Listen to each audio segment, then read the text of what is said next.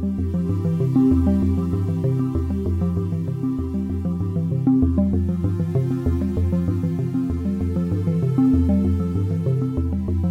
to the Active Travel Academy podcast. I'm Professor Rachel Aldred, Director of the Active Travel Academy. The podcast is back for 2023 with a new series of episodes specifically around active travel research that relates to themes of social justice, intersectionality, equity, and diversity. For this episode, my colleague and now Active Travel Academy PhD researcher Dulce Pedroso is at the helm. Dulce started her PhD in January and previously she held a fellowship with ATA to conduct work looking at cycling experiences among women of colour. She's interviewing Osei, currently a transport planner for climate action charity Possible, and previously also an ATA fellow looking at experiences of black men cycling in London. The interview took place in our Marylebone Road campus, next to one of central London's busiest roads, so you may hear a little bit of background noise from the traffic.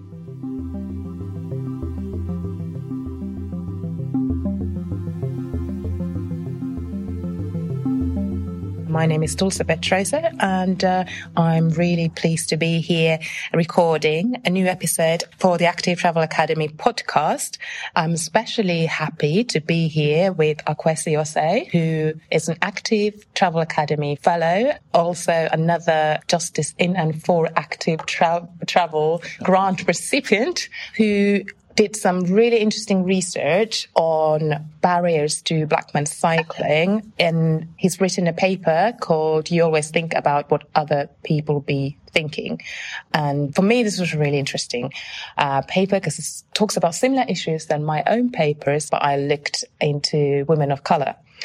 So I read through your paper from that lens and uh, spotted a lot of similarities, but also some um, clear differences as well. So maybe like over the next uh, 40 minutes or so, uh, we can sort of dive into those themes a bit. So yeah, maybe I'll just uh, let you introduce yourself before we get into the paper. okay. Um, hello. Um, so yes, my name is Akwesi Osei. I'm a transport planner at the climate action charity called Possible. Um, I've been with them for two years, and whilst I started that job, I also was really lucky to have got the grant to do this research with the Active Travel Academy. I was really keen to do the research because I think, as a lot of people during the pandemic, um, a lot of us took up cycling. I can't say I cycle as much now, um, but I was really, um, I guess I, I was just kind of really interested in the like racial background of a lot of cyclists because I realized there wasn't many cyclists that looked like me. And I just became very curious as to why. Um, so when I did see the call for, um, people to apply for this grant, it was kind of like a no brainer. And I've always had an interest in not just transport, but social justice and transport equity. So this just kind of ticked all the boxes really. And my background has been in planning, both town planning and transport planning. Um, those what both my degrees are in. So I guess I'm very much in the planning circles. Oh, that's amazing.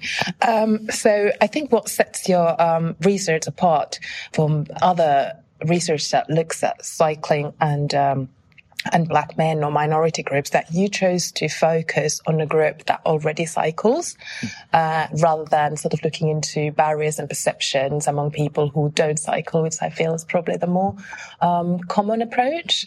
So why did you go with that? Good question. I was very, I think obviously with research, we kind of always, and I can imagine with a lot of research, we always kind of want to know like why things aren't happening. But I think with there's just such little amount of research on barriers to cycling on black men. I thought it would might be more beneficial to actually understand the barriers that current black men are already facing in the cycling world to see what we can do to improve that. Um, and see whether there are any learnings, I guess, from those that are already cycling and whether we can use those learnings and the findings from obviously my research to see whether we can do anything to improve um, the ability to cycle for those that aren't cycling already. So that was the main reason. And I think also even from like a methodology perspective, it's, I mean, like it's, it was easier kind of to actually go for those, to try and find people that are already cycling as well. But I did, I think with my research, I did try to get people that, um, people that cycled quite a bit, and then those that cycled maybe once or twice a week or once or twice a month, and those that cycled just less occasionally. So I did try to at least try and get a wide range of um, cyclists to try and see if there was any differences between them. yeah. And how did you find the people? Because I think because the I mean obviously language around cycling is already quite political, and if our framing already kind of uh, uh, set certain parameters. I found that uh, certainly in my research that uh, when I went out there and said I'm looking for cyclists, that immediately kind of like leads to a certain type of sample. So how did you go about with your um, yeah yeah, um, it. I mean, I was quite, well, initially I was quite ambitious. I really wanted to actually do research on like a hundred black men, but I was quickly told that it's just way too ambitious. Maybe we should just point to listeners that this was a qualitative study yeah. as well. um, so the way I went about it was I kind of just went through loads of like, um, loads of different circles, mostly try, like word of mouth, but also I primarily I used social media to kind of spread the word, and I was telling people to tell other people that they knew if they knew any um, other black men that cycled. Um, some, I think, one or two participants were people that were um, mutual friends, but mostly through social media, I got people, and like I think it was I was kind of lucky in a sense, um, weirdly, that I think because it was still around the time of the Black Lives Matter movement, there were so many um, kind of Facebook groups already set, not necessarily around um, cycling, but around Black people in London, for example. I think there was one that I used that was set around Black businesses, Black-owned businesses in London, and there were thousands and thousands of people on that Facebook group, including myself. So it was that was really helpful in just trying to get people quite quickly. So social media was really uh, useful. Yes. And um, obviously, your participants identified as black men, but that in itself is quite a broad category. Yeah. So maybe you can tell us a little bit about like who did you have in your sample, and maybe the benefits and disadvantages of that. Mm. Yes, I think um, yeah, it, it is true because I think with obviously the term black men, it can mean obviously people from African descent, Caribbean descent, um, first generation immigrants. It could be people that were born here. I think that's one of the things that I really wish, that's one of the reasons why I wanted a much broader um, mm-hmm. sample size. So then I could do more research and differentiate, find like um, similarities and differences between different groups. Um, but unfortunately, I didn't have the sample size uh, to do that. Um, but the majority of of my participants were British born. I think the ones, a few that were especially older, um, weren't British born ones, but there was a mix of those that were from um, African descent and Caribbean descent.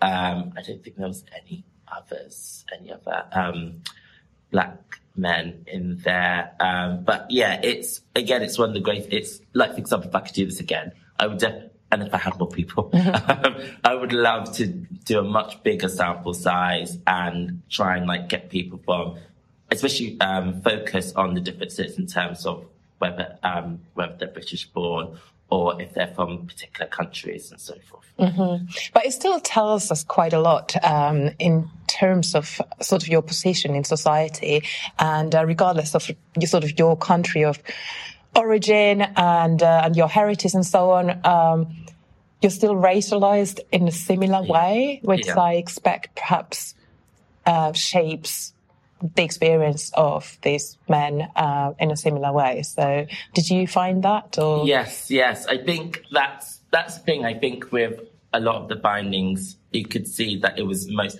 a lot of the findings were kind of based on people's experiences of how they felt people treated them simply because they were black, and that was kind of like the um, almost like a ceiling, if you like. Like they weren't, them being black is what came first, regardless of their age or anything else. So, in a sense, um, and I kind of knew this already mm-hmm. um, as a cyclist myself, um, but so in a sense, whilst it would have been great to have had um, a larger sample size to again understand the differences between different um, black men, there was still a lot of the findings and a lot of the research. It the common theme was simply the fact that they were black men and the findings were quite similar. Yeah. Can you give me an example of? Um, I would say probably the biggest example mm-hmm. was probably the, which is quite sad, probably the amount of um, participants that brought up stop and search and how they felt that that was mostly due to the fact that they were black men. Um, and this was, to be fair, this was definitely more um, common with younger participants. And actually, the younger, it was almost like the younger the participant, unfortunately, the, the worse the experience was. Um, the youngest participant on the day of his interview, he was actually stopped and searched, whereas the oldest participant didn't quite believe that um, he would be stop and searched purely based on the color of his skin. Um, so it was that was really interesting. That was definitely something I would have loved to research more again. Right. Yeah. Yeah. That's yeah. That kind of an, another level of intersectionality, I guess. Mm-hmm. Yeah. Uh, where sort of age interacts with race. Um, yeah, I found that really interesting because that wasn't something that came uh, came up in my research, as you might expect, mm-hmm. and that probably aligns with sort of general statistics about stop and search, the women don't tend to get stopped and searched uh, at the same rate at all. Um, however, there is some like underlying similarities uh, in the experience of the people who uh, we um, who participated in our respective uh, projects, uh, and that's sort of how sort of the racial and racist dynamic and sexist dynamics as well in the case of the women who I um, participated in my research uh, interact with the cycling experience. But you said, I think somewhere in the paper, or maybe it's one of your interviews, who said it's not so much even about cycling, it's just about taking space, like yeah. existing in the public space. Yeah, um, which is, again, it's such a shame, but I think that was another thing. And I think one of my participants um, did mention that it in that it's not just because we're cycling; it's simply being a black man in the public space. It just makes you, um, I guess, susceptible to racism, and that comes in its many forms, and that includes stop and search.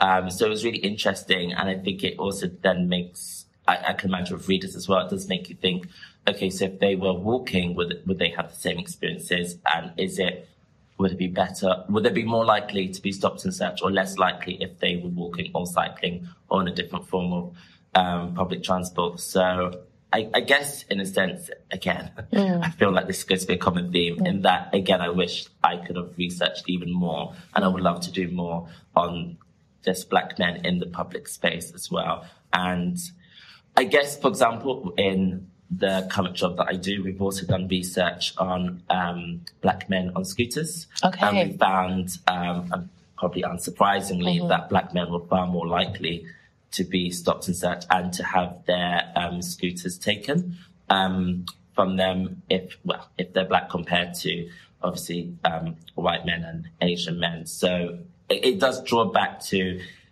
in a way that it's not necessarily that they're on bikes. It's just the pure fact that they're in a public space. Mm-hmm. Um, and but they perhaps more visible, maybe, or something. Yes, yeah. I think, um, and that kind of draws um, to, for example, the issue of clothing, mm. which is what some of my participants um, picked up on. And again, this was more the younger participants, in that some of them were more um, I guess, scared in a sense to, for example, wear, um, for example, jogging bottoms or like mm-hmm. tracksuits because they thought that would give them more of a, a stereotypical look of being, of doing something illegal, um, or like they're about to commit a crime compared to if they were dressed more, know, in like other clothing as well.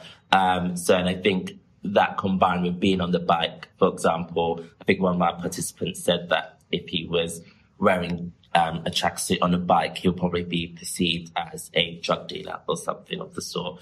Um, so cycling definitely does come into it to a sense, but um, I think you, you, could argue and say that the very root of it is simply being in the public space as a black man. Yeah, and the type of bike as well that drew yeah. my attention. Um, I think you made a, a kind of contrasted mountain bikes with like, you know, very sort of racy frames. And then, yeah, how that maybe shapes the experience of the riders. Yeah. Um, which was it was just a shame because it almost came across as like it's almost like a lose lose situation because if you have this rich expensive bike, people may just assume you've stolen it. Whereas if you have this, you have a much more affordable bike, people may just might assume you are poor in a sense, or, and it goes back to the whole issue of um, status of mm-hmm. finding a bike. Um, so which was really sad to hear. Yeah. Um, but yeah, it just really goes to show that just even the type of bike you have can really impact someone's experience of cycling. Let's talk about status because I thought that's interesting because it was kind of brushed on in the interviews that I did, but it didn't come across as a significant barrier or an issue to women that I interviewed, although they mentioned it might be an issue within their communities. And I wonder, um, again, I'm just kind of drawing conclusions here, but whether there, it's a difference again, like a gender difference in terms of like how much status matters. Mm and how much you communicate your status through sort of your material possession and so on. And, and yeah, I'm just guessing uh, whether that is perhaps a bigger factor among men and for black men in particular, because it did come up through in your research. Yeah, I think it kind of boils down to in the, in many black communities, I think men are still viewed as the breadwinner, or they still have to be the breadwinner. Um, and especially if they're in, for example, if they're younger and are coming from single parent households, they are sometimes seen as like the man of the house. But I think it, again, it comes down to like they could be seen as the leader of the house, or they have certain responsibilities that are different to women in the house, and therefore that usually comes down to they may have to sort out the transportation for um, certain family members. And I think with that, there's like, a, well, if there's just this idea that if you're cycling, then how on earth are you going to take the whole family out? And again, as well, there's, I think one of my participants said that having a car kind of shows that it's almost like you've made it in mm-hmm. life, um, and all the family has made it in life, um, and has climbed like the social ladder. Whereas cycling, which is still something that is not obviously common in a lot of black communities in the UK, it's still seen as like a kind of poor man's activity or that you, you clearly haven't made it then if mm-hmm. you're doing something. I think one of our participants put it this way, which I thought was really interesting in that it's how could you have made it if you're cycling? Because cycling is free, well, arguably mm, yeah. free if you already have the bike, and two, it's you're kind of like it's you're using physical effort, so it's it kind of seen as like, well, that's obviously a poor man's activity, whereas you know, cars. Uh, well, I guess it's kind of common knowledge now that like cars is still marketed as like this luxurious form of transport, and again, you could put many people in the car, so it, it was interesting. I think it's, I could definitely see why that would come across more in my research compared to your research due to my being focused on black men. I think also it was interesting that it seemed to be across all different classes and genders, um, not genders, sorry, ages. Mm. Um, it, there was, I, from my memory, I don't remember there being any intersect with status, which is I guess it, it was it was hard to hear, but I mean I had to be even honest because I resonated with it because even my own family mm-hmm. still carries some of those views, unfortunately. Yeah, and, I, have heard it so many times. Mm-hmm. Um, and even like when I've done research um, previously to do public transport, that status is it's still a common theme as well. So um, I wasn't surprised. yeah, I, I mean, there's a long history uh, behind that. Um, that uh, migrant communities have traditionally been doing like sort of physical and laborious, mm. uh, physical labor, and this kind of an idea of like exerting yourself voluntarily. Yeah. yeah. um, yeah, it's kind of like yeah, it feels like a middle class or a foreign concept. Yeah. Um, you only, uh, yeah, you use. You do physical work because you have to and you mm. haven't made it. You're not a white collar worker yet. Yeah. Um, yeah, like my other half of my family in Cuba, I remember when I went there and they asked me about my car and I said, I don't have a car. I uh, cycle uh, everywhere. And then just this silence just descended into the room. And then someone said, oh, isn't she humble? Just, just imagine to admit that. um, so they turned it into like this awkward uh, situation into like kind of a strength that I was um, I was showing some kind of yeah humble quality by admitting that I don't drive a car. yeah, no, I, I I have very similar stories. Like even my dad lives in Ghana and he's still to this day he's always asked me like when are you going to drive? Like I don't understand and and I'm like, there's no need to drive, and I don't intend to. And my my sister actually, which is really interesting, she equates not just to status, but she was like, she's quite evil. She's always saying like, oh, no one's going to marry you unless you drive. I'm like, well, I hope that's not true. Um, but again, it just goes back to like the status that is attached right. to driving and it, that status simply is just not attached to cycling. If anything, there's a negative. And there's a lot of research, I think, uh, about sort of the, masculine, masculinity and mm. cycling, or rather how cycling is not seen as a masculine activity, so yeah. it's kind of infantilized. Mm. And then black men have that history of being infantilized as it is. Mm. So to, yeah, to come across as sort of a grown man. Yeah, you don't want to be like, you know, on your BMX. yeah. it's a shame because I love to cycle for, on a BMX, but yeah, even my mum, she just doesn't it took her a very long time when I started cycling the pandemic to really just get her head around it. Um, she still has her reservations, but mm-hmm. yeah, it just goes to show that there's, I guess there's a lot of work to do within our communities as well, mm-hmm. um, which was really interesting um, in my research. That it's not just other communities in mm-hmm. the sense of racism, but there's also work to do within our communities as well. Mm-hmm. Um, so yeah, yeah, no, totally. I found that as well with uh, uh, with the women who I spoke to. Um, that some of these um, some of, some of these barriers are internalized and they are they come from the sort of the wider society and these deep rooted uh, biases and racism. But a lot of it also comes uh, is internal and comes from within communities. And uh, it was maybe a bit more common uh, among Asian women. Um, who had who came from families with more traditional views of gender roles. So that's probably another perhaps difference, um, both cultural difference because I looked at women of color, which included women of Asian background, uh, whereas you looked at more like African and Caribbean uh, men, but also something that's yeah quite quite specific to to women probably. Another thing that um, didn't come across maybe as much as transport planners talk about it. I mean, safety, but it did come across a little bit in my research with women. Um, although interestingly, um, and this is not specific to women of color. I think it's specific to women in general that when they talk about safety, it's not just safety from traffic, it's also safety, like personal safety from harassment and stuff. Other than the policing angle, um, was sort of uh, safety a theme in your research? Did it come up?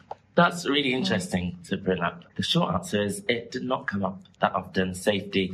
I think when safety was talked about, it was mainly in the form of infrastructure, mm. especially cycle lanes. And I think obviously, obviously, there were some participants that said they felt a lot um, safer, more likely to cycle where there were cycle lanes, but it was not it didn't come across that often, or was it a significant part of interviews, I would say. And I know some participants, they did actually make a, for example, I remember like at least two um, mentioned how cycling infrastructure is a lot better in areas like Walthamstow and Hackney in East London compared to South London, where there are bigger black populations. Mm-hmm. Um, as I perceive it. Mm-hmm. Um, so that was interesting. But safety as a whole, in terms of especially harassment from the public, did not come up that often, although somebody else, at least one participant, did mention racism from other um, Vogue users. Um, I'm sure that came up like at least once or twice. Yeah, um, I seem to remember actually. I think there was somebody who talked about uh, sort of white van uh, yeah. drivers. yeah. Um, yeah, that's an interesting one because when I was reading, it was like, yeah, but they are white van drivers, you know, um, they're trying to get from one place to another in the shortest possible time frame, and they are, uh, uh, yeah, a menace to everybody. But um, but yeah, he was, the interview there was kind of like seeing the aggression that he felt like from a kind of a racial perspective, even though mm-hmm. There wasn't anything explicitly sort of racist about that interaction. And it did make me think the women in my research had not with in this, not, not the same example, but similarly, they had, they second guessed themselves and were kind of wondering whether an incident was a racial or racist mm-hmm. one or not. And I thought that's kind of the reality of living as a minoritized, a racialized uh, community member is that you're never 100% sure. Yeah, yeah. It's rarely explicit. Sometimes it is. Mm. But most of the time, probably isn't. Yeah, that is true. And that reminds me back to one of the participants in when he was saying that, like, the, the act, like, if anything happens while cycling uh, with another road user, the thought of you just always have to be, um, you just always have to be careful what your reaction is, and you always have to think twice because you, as a um, black person, you're more you're more likely to get in trouble with right. authorities, or you're more so like for minor infringements. Exactly, mm. exactly. And some participants felt that they were more likely to receive probably like backlash from the voters if they ever got an argument, for example. So they felt like there was just a need to just if anything went wrong, just to apologize or anything like that and just keep going rather than re- retaliate how they wish they could um, or wish they would if they were from um, another race, um, which is very interesting. Um, but I think as well as a black man myself, the like it did make me think like these are things that sometimes as well are so internalized right. in you that there mm-hmm. was so much in this research I thought I also think this way, but Mm-hmm. It's so internalized in you from such a young age, you forget that this isn't normal. Right. not everybody else thinks yeah. this way. Yeah. Um, that there's a reason why, which was really interesting. Um, and again, it just made me think, I wish I could continue this research because there's just so much more. Um, and even in the paper, there was so much, um, I kind of had to like, it was just, I'm sure you probably had the same thing. You just have to keep condensing mm-hmm. and cutting out so much from the paper because there's only so much you can put in. But yeah, it's really, it's, yeah, it's really interesting to hear in all these accounts. Yeah, yeah, and um, not uh, related to cycling per se, but uh, but I remember during lockdown, like, um, and during the time when most people were still like wearing face masks, mm. and I think there was some research on. Um, sort of the negative impact and perception of black men in particular, because it was more difficult for them to use facial expression to kind of signal, I don't know what you call it, like friendliness, lack of hostility, uh, because they're covering their faces. So they already like, you know, already kind of perceived as being hostile or threatening. Mm-hmm. Um, and then when you, they had the face mask on, that kind of like, um, uh, reinforced that perception. Yeah, that's, that's really interesting. Mm. Again, very sad to hear. It's not surprising mm. that that research is there. Um, yeah, it's. I didn't. I wish I also asked about whether COVID had any effect on the cyclists or if that changed anything. Yeah, mm. wish I did more research. well, one thing um, that came up um, in my research that uh, I wonder if you um, had sort of similar stories. Maybe not because you focus in London, whereas I sort of went outside London. As that when during lockdown, um, there were you know, you were not supposed to leave your local area and, but it was never defined what local area was. yeah. It was just left to people's judgment. And, you know, if you're, you know, if you're walking or you're cycling, local area can feel very different, yeah. you know, because you can cover a lot more ground when you're cycling. Um, especially like some of the people who I spoke with are like endurance cyclists and ultra cyclists. So mm, it's like local area. Is it like 50 or 100 or 500 kilometers? Um, so, um, so yeah, one of the, uh, women talked about like living like on the border of um, Leicester and Leicestershire. Okay. But Leicester is very diverse yeah. and Leicestershire is not. yeah. um, so for her, technically going to Leicestershire was her local area, but she became very self-conscious and her cycling buddy, um, um, was uh, somebody who wore a hijab. So they stopped cycling and was like, it's kind of a very sad consequence and ver- and the reverse experience of like what has been touted as, you know, there's been this like um, uptick on cycling. Uh, so many people have taken up cycling during lockdown. And then at the same time, sort of hearing, even though it's just like one anecdotal experience, but still that they had to reduce their cycling, not because of the distance in terms of kilometers, but distance in terms of the extent to which they would be perceived as local because mm. they didn't look like they belonged in Leicestershire. But your participants were all from London, so you probably yes. didn't have that experience. That didn't come up, yeah, especially um, in regards to COVID, that didn't come up. Um, although one of the participants did, I think his was not not the same, but he did mention something a bit different in terms of um, how he was more scared to cycle in certain areas because um, he felt like if he cycled in areas such as Chelsea, which is seen as more upper class and more white, he felt like if he was to cycle there, he would be perceived as uh, probably as a drug dealer or like and definitely someone that is not from there. Mm-hmm. And like a, so therefore, they'll, he feared that people be thinking like, what are you doing here? Mm-hmm. Um, like you must be here, um, must be up to no good if you're cycling here. Um, again, which is really sad to hear. Um, so it's, I, I did wish I did speak about COVID experiences, but I think I can imagine, especially again amongst younger participants, where I feel like they probably feel there's more of this uh, perception that young black men on bikes could uh, could be up to criminal activities. I can imagine that some of them may feel a bit scared to cycle in different areas. Um, but then again, that does, um, now that I remember, there was another participant as well who actually said that in certain areas in North London where he's from, he wouldn't cycle to when he was younger due to like gang violence. And if people realized he wasn't from that area, that could lead to certain issues. Actually, there was two okay, participants yeah. that brought, brought that up, which is really interesting. So um, that even within our own communities, that there can be issues while cycling. So he was.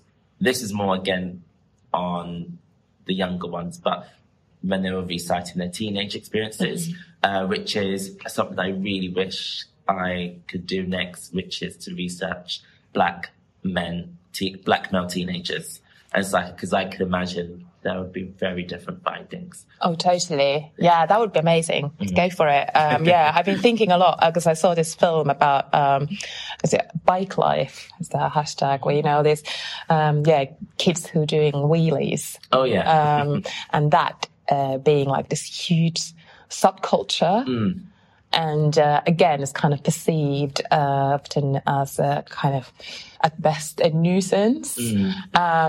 But sort of in reality it's kind of a lot more constructive than uh, you know what uh, the other options that would yeah. be available to a lot of these young kids and also they're insanely talented yeah. the kind of tricks they can do but just because they happen to be in an urban environment uh, riding their bmxs whereas you know someone else would just be like you know driving the SUV to some yeah. like mountain bike track and do yeah. like, you know, uh, similarly impressive stuff. But it's just like, yeah, it's just funny how the environment and who's doing it kind of shapes the status that we attach to yeah, the activity. Which is so true because I think if, even if you put it down to, you know, cyclists are more, are probably way less likely to cause an accident. So a BMX rider who is a young black child is probably far less likely to cause any damage to somebody than an SUV. Right.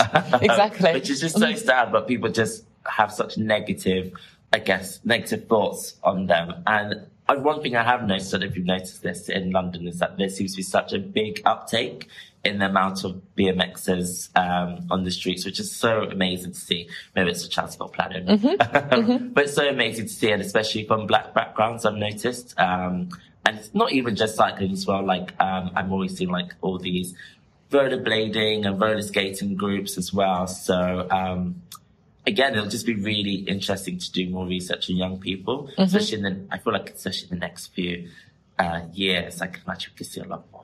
Yeah, um, before it becomes like completely appropriated and mainstream activity, yeah. and uh, yeah, yeah, exactly. So I liked the way you talked about sort of invisibility, and I think you used the term hypervisibility as well. Um, and I like it because I also talked about them. So, um, so clearly I'm not just inventing this. And, uh, I think it's interesting because often narratives want to simplify people's experience.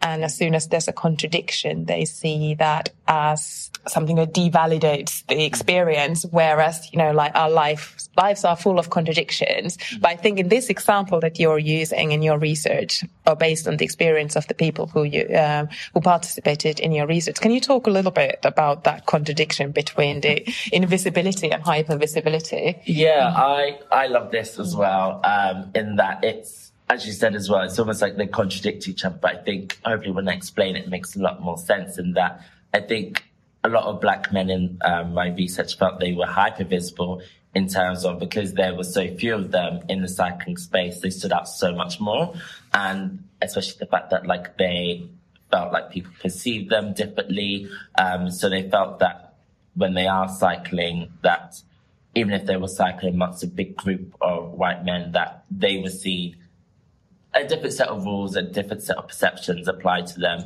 And that came across in many forms. Even like a lot of, for example, a lot of participants spoke about how, I guess, they felt they couldn't do anything wrong on the bike because they knew the repercussions should be a lot worse for them. And this went from everything, especially to just stopping at a red light because I think we all know. Mm-hmm. I'm sure all cyclists have been guilty of this once upon a time of just going across at a red light. And um, some of my participants felt like they always thought mm-hmm. twice about doing that because they are hyper visible that they could be more likely to be stopped by somebody, whether that's just another cyclist or road user, road user or um, a police person. Whereas on the oh, and also I guess hyper visible in terms of uh, because they are one of very few um, black men in that space, that they could be more likely to receive harassment, especially in the form of racism mm. um, as well. I think one participant said how he often goes up to do rides in Epping, uh, which is seen as a much more white area, and that him and his friends are seen as just sticking out in the crowd amongst, and um, Epping is a very popular place for people to cycle, especially mm-hmm. at weekends. And they felt like people were were, were staring at them or giving them second looks, kind of like, oh, never seen you guys here before, kind of thing. Um, whereas on the flip side, some of the participants felt they were invisible. Um, whether that's in how other road users treated them, in that almost like there was a dis- disregard for their safety, um, because they felt like being a black man, they were seen as lesser than, um, or like kind of like inferior so there was less regard for their safety or people be more likely to do, for example, like a close pass. And I think even if it's not safety, just the representation of black men in cycling, not just on the road, but in terms like magazines, in cycling clubs and so forth. They just felt like they simply weren't there. The representation wasn't there and also things to encourage black men to cycle simply just is not there in the numbers that it needs to be. So it is really interesting, this idea of that, how as a black man cycling, you could feel very hyper visible, but also yeah. hyper invisible at yeah. the exact same time. Yeah, no, I totally get it because, yeah, I had the same, um, same kind of findings and uh, how they also actually like feed each other. Yeah. Um, in that example that you just gave as well. And there's been some like cases like recently with like, I think it was with Muslim hikers and, um, I think it was like black women hike or black girls hike groups, um, who yeah, who go like in the countryside and then they've had like major backlash, um, because, you know, BBC has done a documentary on them or something because people are not used to seeing non-white people in the countryside. So there's probably something similar happening there. I think, I don't know if I'm imagining this, I think you've mentioned, um, in, your, in your paper, contrasting the experience of like, you know, going somewhere like Epping Forest with, uh, with other black men versus then just like cycling in a, like a mainstream cycling club, maybe as the only black man. And then you know, how relatively less attention you get when you're kind of like maybe shielded by that sort of, you're just, you're just a minority. Mm. You don't call attention in the same way as if you go sort of with um, yeah, with other black men, people from your community into an area where people are not used to seeing you. Yeah, I think this is something that came across in my focus group. I'm not sure if I even managed to put this mm. in my paper, but I do. Uh, I remember like people in the focus group, they were talking about how in these cycling groups that when there are so few black people in the group that there's a fear that like other men or other people in the cycling groups may be treated differently or like the um, in comparison to the black men in the group, and that the black men in the group may be seen as um, maybe they might be perceived they might be slower or just different. There might be like different treatment, and also this. Um, I think there was also a fear of these white, um, mostly white cycling groups going to areas where the black cyclists may feel less comfortable. And I do remember one participant recite, like reciting an incident that happened to him. I think it was somewhere in Devon, somewhere south of England, mm. like a racist incident. And I think it's just kind of again this idea of like they want to go to places where they don't feel so hyper visible. Um, so then therefore they won't feel like they're more likely to be a victim of a racist incident. So yeah, I think there's this almost like a fear of being like the only black person in the club. I think again that kind of goes outside of cycling. I think that's in a lot of spaces, um, especially in the public realm, that you kind of want to, you don't want to be hyper visible basically. Um, so there's, there was a lot of calls for more black cycling clubs um, as well. And um, even the ones we do have, I remember the focus group, they were saying like it's great that we're already starting to have some, but we need more because it kind of goes back to this idea of you know black men are not just a monolithic group. There's so many different intersections, and we need cycling groups to kind of represent that as well. Mm-hmm. Um, so yeah, there's there's a lot to do. Yeah, and you um, you nicely called it sort of the cycling ecosystem, and I think this is a really important concept. And you probably had a lot of this in your transport planning circles where there tends to be. I find, at least in cycling campaigning, sort of the most of the focus is on infrastructure.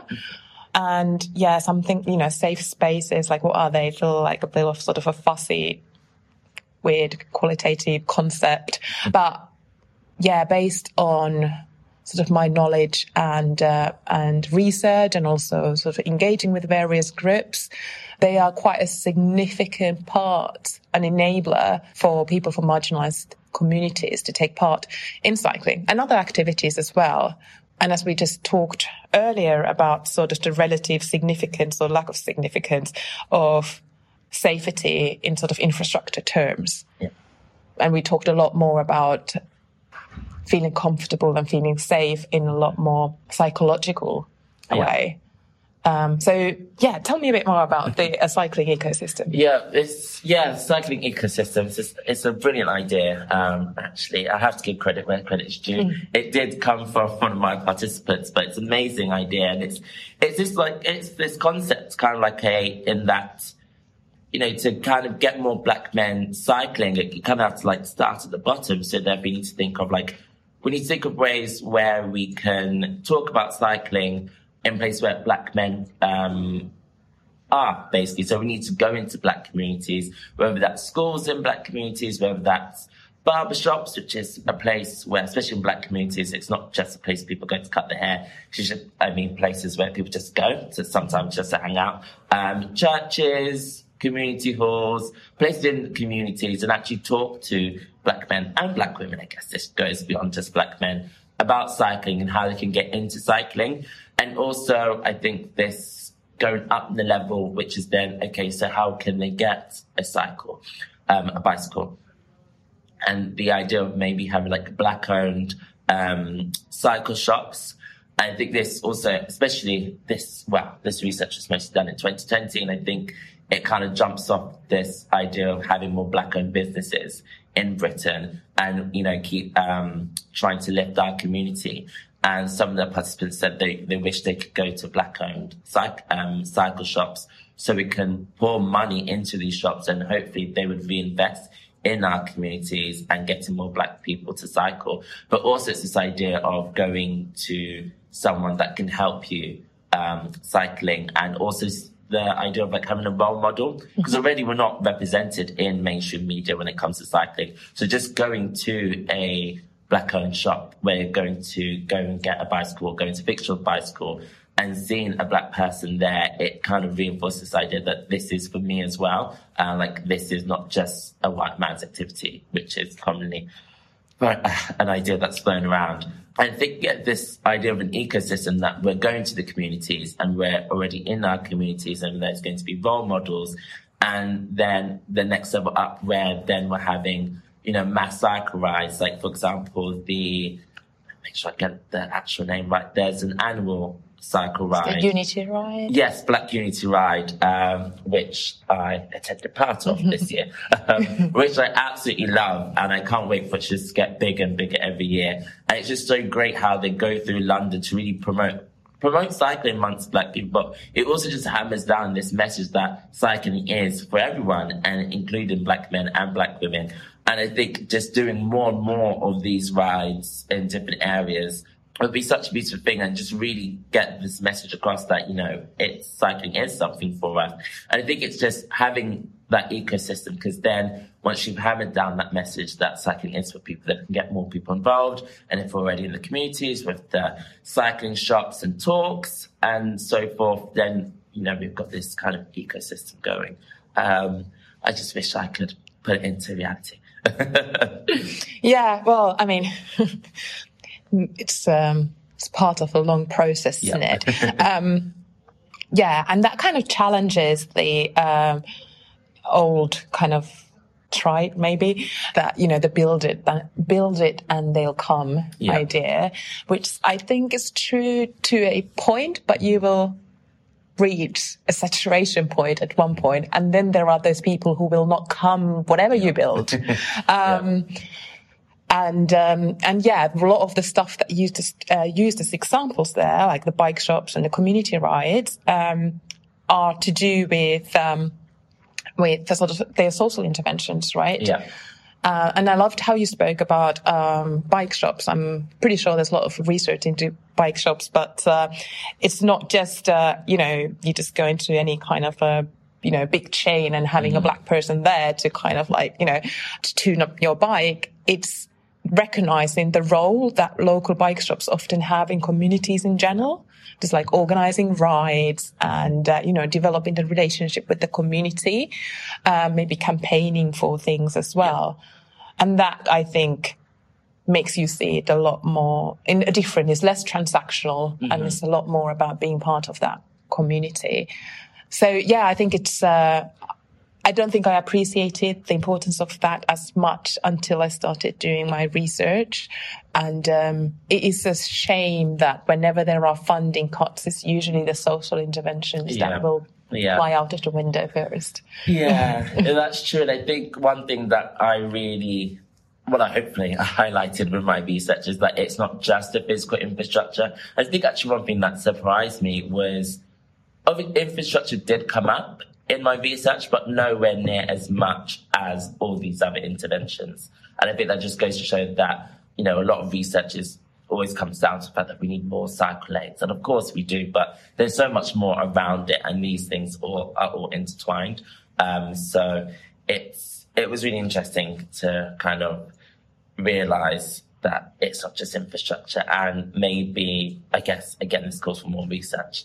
Um, but maybe infrastructure isn't necessarily the top of the list in the mm-hmm. priority um, for things that we need. Um, but even if it is more infrastructure, it was really inf- interesting that some of the participants brought up the fact that when we do talk about infrastructure, in, cycling infrastructure in black areas, uh, at least perceived, I don't think there's any data yet, um, to be a lot less in black areas compared to white areas, especially the difference between South London and North London as well, which is really interesting. Yeah. Yeah, I think it's Adonia Lugo who talks about social infrastructure, which is, I think, is very similar to that uh, cycling ecosystem yeah. as a concept. So maybe we'll start finishing off, but um, you've kind of said several times that you would love to do a bit more research uh, into this, but uh, obviously as a transport, full-time transport planner, um, don't know how much time you've got, but if you were to um, look into um, doing some further research, what would you focus on? What I do, mm-hmm. I think it's, yeah, if you ask me to do this tomorrow, I think my number one um, piece would definitely be the barriers to cycling amongst teenage black men.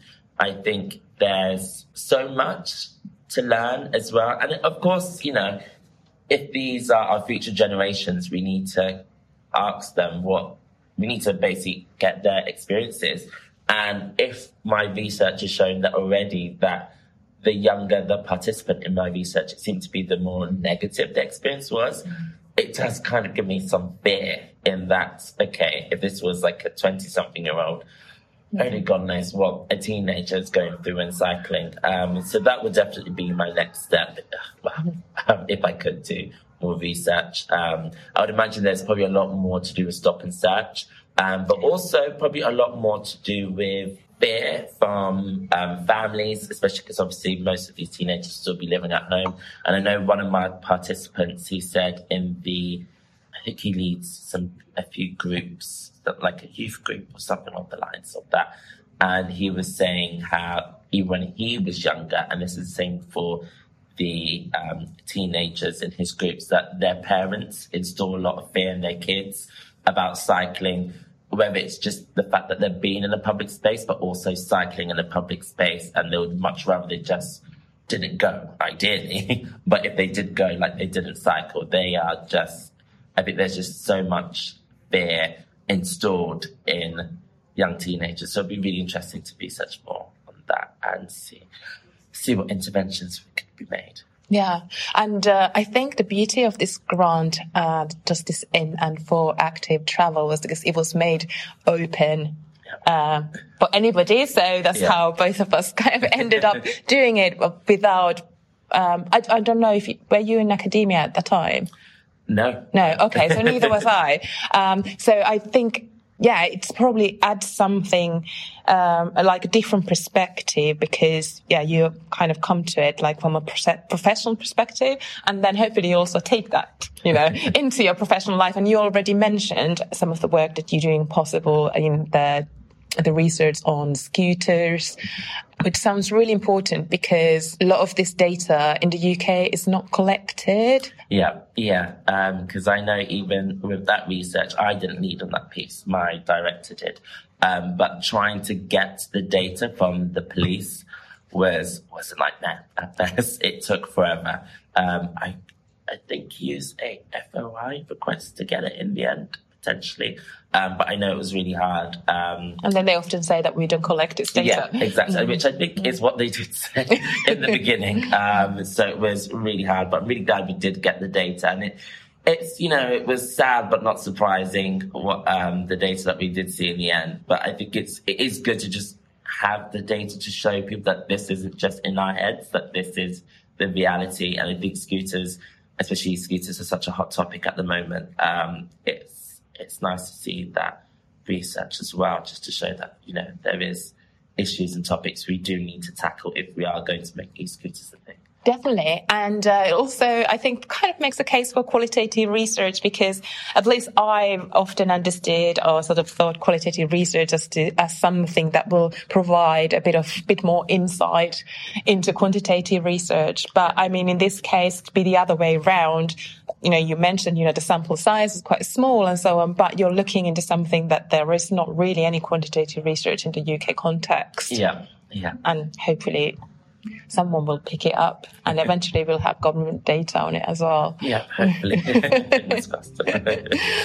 Excellent. Well, thanks very much for joining me, Akwesi. It was lovely to speak with you.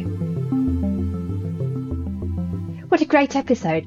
I've learned so much from Akwesi's work, like the interplay between invisibility and hypervisibility, and the way in which direct discrimination acts alongside less obvious barriers, such as there potentially being worse infrastructure and bike parking facilities in areas where more black people live. I also love the concept of the black cycling ecosystem. Check out our other episodes, which in this strand include Therese Kenna on neurodiversity in the city and Matt C. Smith on trans people's experiences of city environments and services in Brighton.